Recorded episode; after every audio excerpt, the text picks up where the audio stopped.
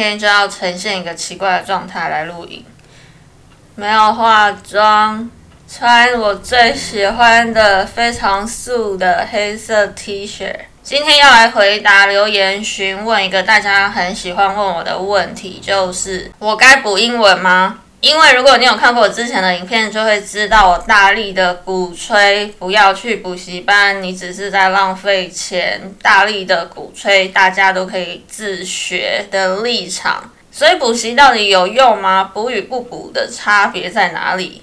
那因为之前我谈补习班都是以批判的角度出发。那我必须说的是，因为我个人非常看不惯大部分的补习班都是用一种商业出发的角度在对待学习者。但是，真的每个人都适合自学吗？我认为大家在问这种问题的时候呢，很希望可以得到一个简单的回答，例如说要或是不要啊，不要讲那么多啦，一句话要补还是不要补啦。但我就真的没有办法用这种非黑即白的方式回答你说。补习好还是不补习好？因为有一个非常关键，造成每个人学习需要的环境、需要的方式不同的，那就叫个体差异。你自己适合什么样的学习方法？那我之前的影片当中呢，也不断不断的强调要找到最适合你自己的学习方法。唯一的方式就是你自己不断的去尝试。那我自己会特别推广自学呢，是因为我想要鼓励这一些本身资源没有那么多的学习者，可以给他们一个新的角度跟想法去看待学习语言这件事情。让这些学习者知道，就算你没有花钱去补习班，也可以用各种不同的方式替自己打造一个真正适合你的学习环境。特别是在这个时代，什么样的资讯呢，都可以在网络上找到。所以你要培养的就是你搜寻资料的能力跟同整的能力。那去补习班就有一点像是把这个能力外包给这一些补习班的教学者。所以你可能会觉得相对快速，只要别人丢给我什么，我就读什么就对了。可是那同样的，你也丧失了你自己找资料跟同整资料的能力。在这个资讯爆炸时代，自己搜寻资料、整理资料、找出对自己最有用的资料，这不是才是现代人最应该要具备的能力吗？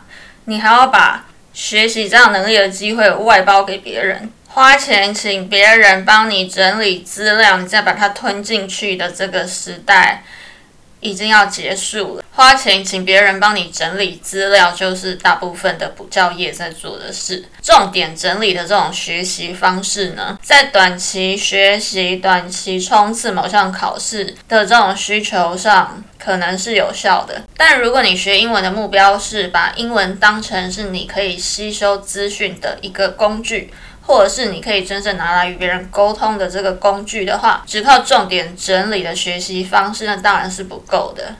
我知道这个时候补教业者要跳出来说，可是我们有绘画班啊，所以接下来我们就要来谈谈英文口说能力的部分。我认为一般的绘画课呢，还是真的要看不同的学习者他本身有着怎么样的人格特质。以我自己的经验来说。如果你是属于比较外向型的学习者，去上团体班的绘画课，也许会对你有帮助。外向者比较擅长呢，跟不同的人说话，从与不同的人说话当中。学习到更多沟通的技巧，使用语言的方法，但当然，那也是在外向者真的有心想要学习、有心想要使用英文这个语言，在团体当中沟通的情况下，他才有办法把英文绘画给练习好。那我自己的观察是，到最后就变成他还是要用中文在跟别人进行社交行为，然后他就会把绘画课当成是他自己在开 party 的地方，全世界都是我可以开 party 的地方。所以在这种状况，而且我看到的其实是比较大部分的状况，他即使到了英文绘画课，还是在练习他的中文能力而已。那另外我看到更多更多更想帮助的是属于内向型的学习者，每次到了这种需要与人练习绘画的时刻，他们往往会因为觉得自己准备的不够充足，对自己不够有信心。然后就感受到很大的压力，然后可能会有一点感到社交恐惧，连用自己的母语可能都不晓得要说什么的状况下，却要用一个他更不熟悉的语言去跟别人做沟通。这样一来，这些内向学习者呢，反而会对于开口说英文这件事情感到更大的恐惧。有时候真的不是因为自身的语言能力差，而是没有找到一个适合自己学习的环境。所以在这边呢，我想要特别特别给这一些内向的学习者一些鼓励。我自己就是一个超级超级超级内向的人。如果可以的话，我希望自己可以远离人群，每天都被书包围。几年前，我看了一本书，叫做《安静的力量》。这一本书呢，带给我很大很大的鼓励。我终于可以理解为什么身为一个教学者这么多年来，我的工作呢，就是要每天面对各种不同的学生，各种不同的人类。到后期，我越来越觉得这个工作呢，真的耗费我太多的能量了，让我时不时的就觉得说我要远离人群，躲起来好好充电一下。但这不表示我讨厌人群，想要完全的远离人群。只是外向者跟内内向者他们充电的方式呢，真的非常不一样。外向者呢，在接触大量的刺激，跟各式各样不同的人谈话的时候，对他们来说是一种放松、充电的方式。但内向者比较擅长在小团体里面进行深度的对话，做一些比较向内深度的活动，例如说阅读啊。瑜伽啊，一个人跑步啊，以上几乎就是我每天的生活。那就是内向者放松跟充电的方式。在《安静就是力量》这一本书里面讲到一个例子，让我印象深刻。一个非常知名而且擅长演说的演说家，他在他演讲当中休息的时间呢，他竟然要跑去厕所躲起来，远离人群，寻求片刻的宁静。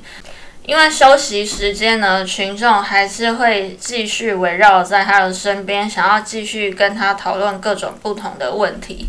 这种时刻呢，就会有一种被压得喘不过气来的感觉。我看到这个例子的时候，真的就觉得，原来我不孤单，我不是唯一一个想要躲起来的人。那外向者跟内向者呢，从基因上就存在着很大的不同。人与人之间的安全距离，对于内向者跟外向者来说也非常不同。身为内向者，无论是在你学习或工作的时候，知道怎么样的环境可以让自己发挥最大潜能，那对内向者来说是。非常重要的内向者在自己感觉安心的环境，才能发挥自身最大的潜力。我现在另外正在读的一本书叫《兰花与蒲公英》，里面就是讲世界，里面就是在说小孩生出来的时候呢，不同的基因就造就了每个小孩对这个外界的感受力的不同。蒲公英小孩。可以把它想象成就是一般会被归类于外向类型的小孩。那兰花小孩呢？就是那兰花小孩就是天生比较敏感、比较敏锐的小孩。那研究发现呢，刚刚这一段呢，完美展现了一个兰花小孩受到外在环境干扰的时候。他的思路会整个被打断。我刚才要讲的是，兰花小孩呢，他因为很容易受到外在环境的干扰，所以如果没有在一个他觉得舒适、安全的环境，对于他自身能力的展现，可能就会受到限制。可是呢，研究也发现，你把所有这一些兰花小孩跟蒲公英小孩放在一起。那一些通常表现出高成就，在前五趴高成就的那些小孩，也有非常多数是兰花小孩。他们处于一个令他们安心、舒适的环境下，他们就可以展现他们超高的潜能。所以，如果你也是属于对外界感受比较敏锐的孩子，请你为你自己打造一个让你。感到安心舒适的学习环境，而不是外面那一些商人告诉你的，你就是太弱了，所以要把你丢到一个让你很不舒服的环境，让训练你，让你接受挑战。这样的话，有很大的可能性是你会整个人感到有点崩溃，然后从此对某件事情产生恐惧。但也不是要你。都不跨出你的舒适圈，是你尽可能的去尝试创造一个安心的环境，然后每次每次多尝试一点点。我相信兰花小孩也可以在这个嘈杂的世界找到属于适合自己的学习环境。曾经我教过一位高中生，因为他家里的经济状况非常不错，那他当初来找我上课的时候呢，他的程度是可以。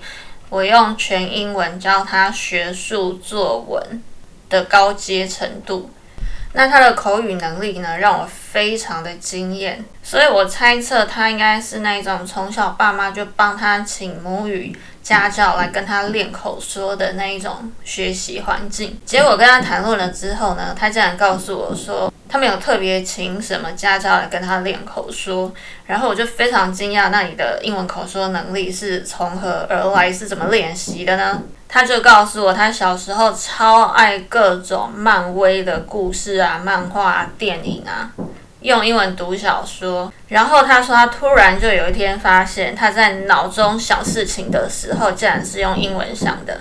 那可想而知，他想事情都用英文想，表示他头脑的逻辑已经被英文所占领了。那他自然而然讲出来的话，也就是非常英文逻辑，母语者在使用英文的程度。从这个例子，我想要分享的另外一个学习关键就是，你要找到你热爱的事物。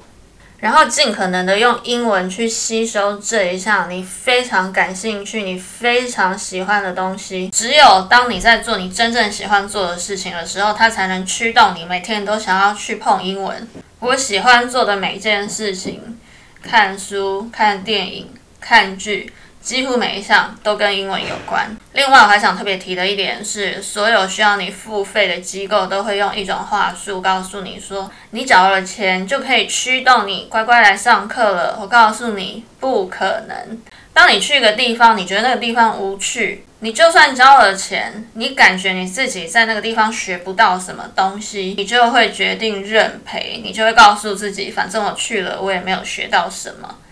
那如果你去了，你觉得你学不到什么，但是你还是乖乖去，这种情况我认为更浪费时间。你明明就觉得自己学不到东西，但你因为交了钱，你还是一样每天浪费时间逼自己，同样去上那个你觉得没有学到东西的课。其实这一些呢，是从我自己在学瑜伽的时候得来的经验。之前呢，我试着去外面上瑜伽课，有时候也不是老师的问题，就是旁边的同学自己不好好练习自己的动作，然后一直在那里观察你，看着你的动作，然后在那里哈哈大笑。我觉得这个对内向人来说都是非常不舒服的一种经验。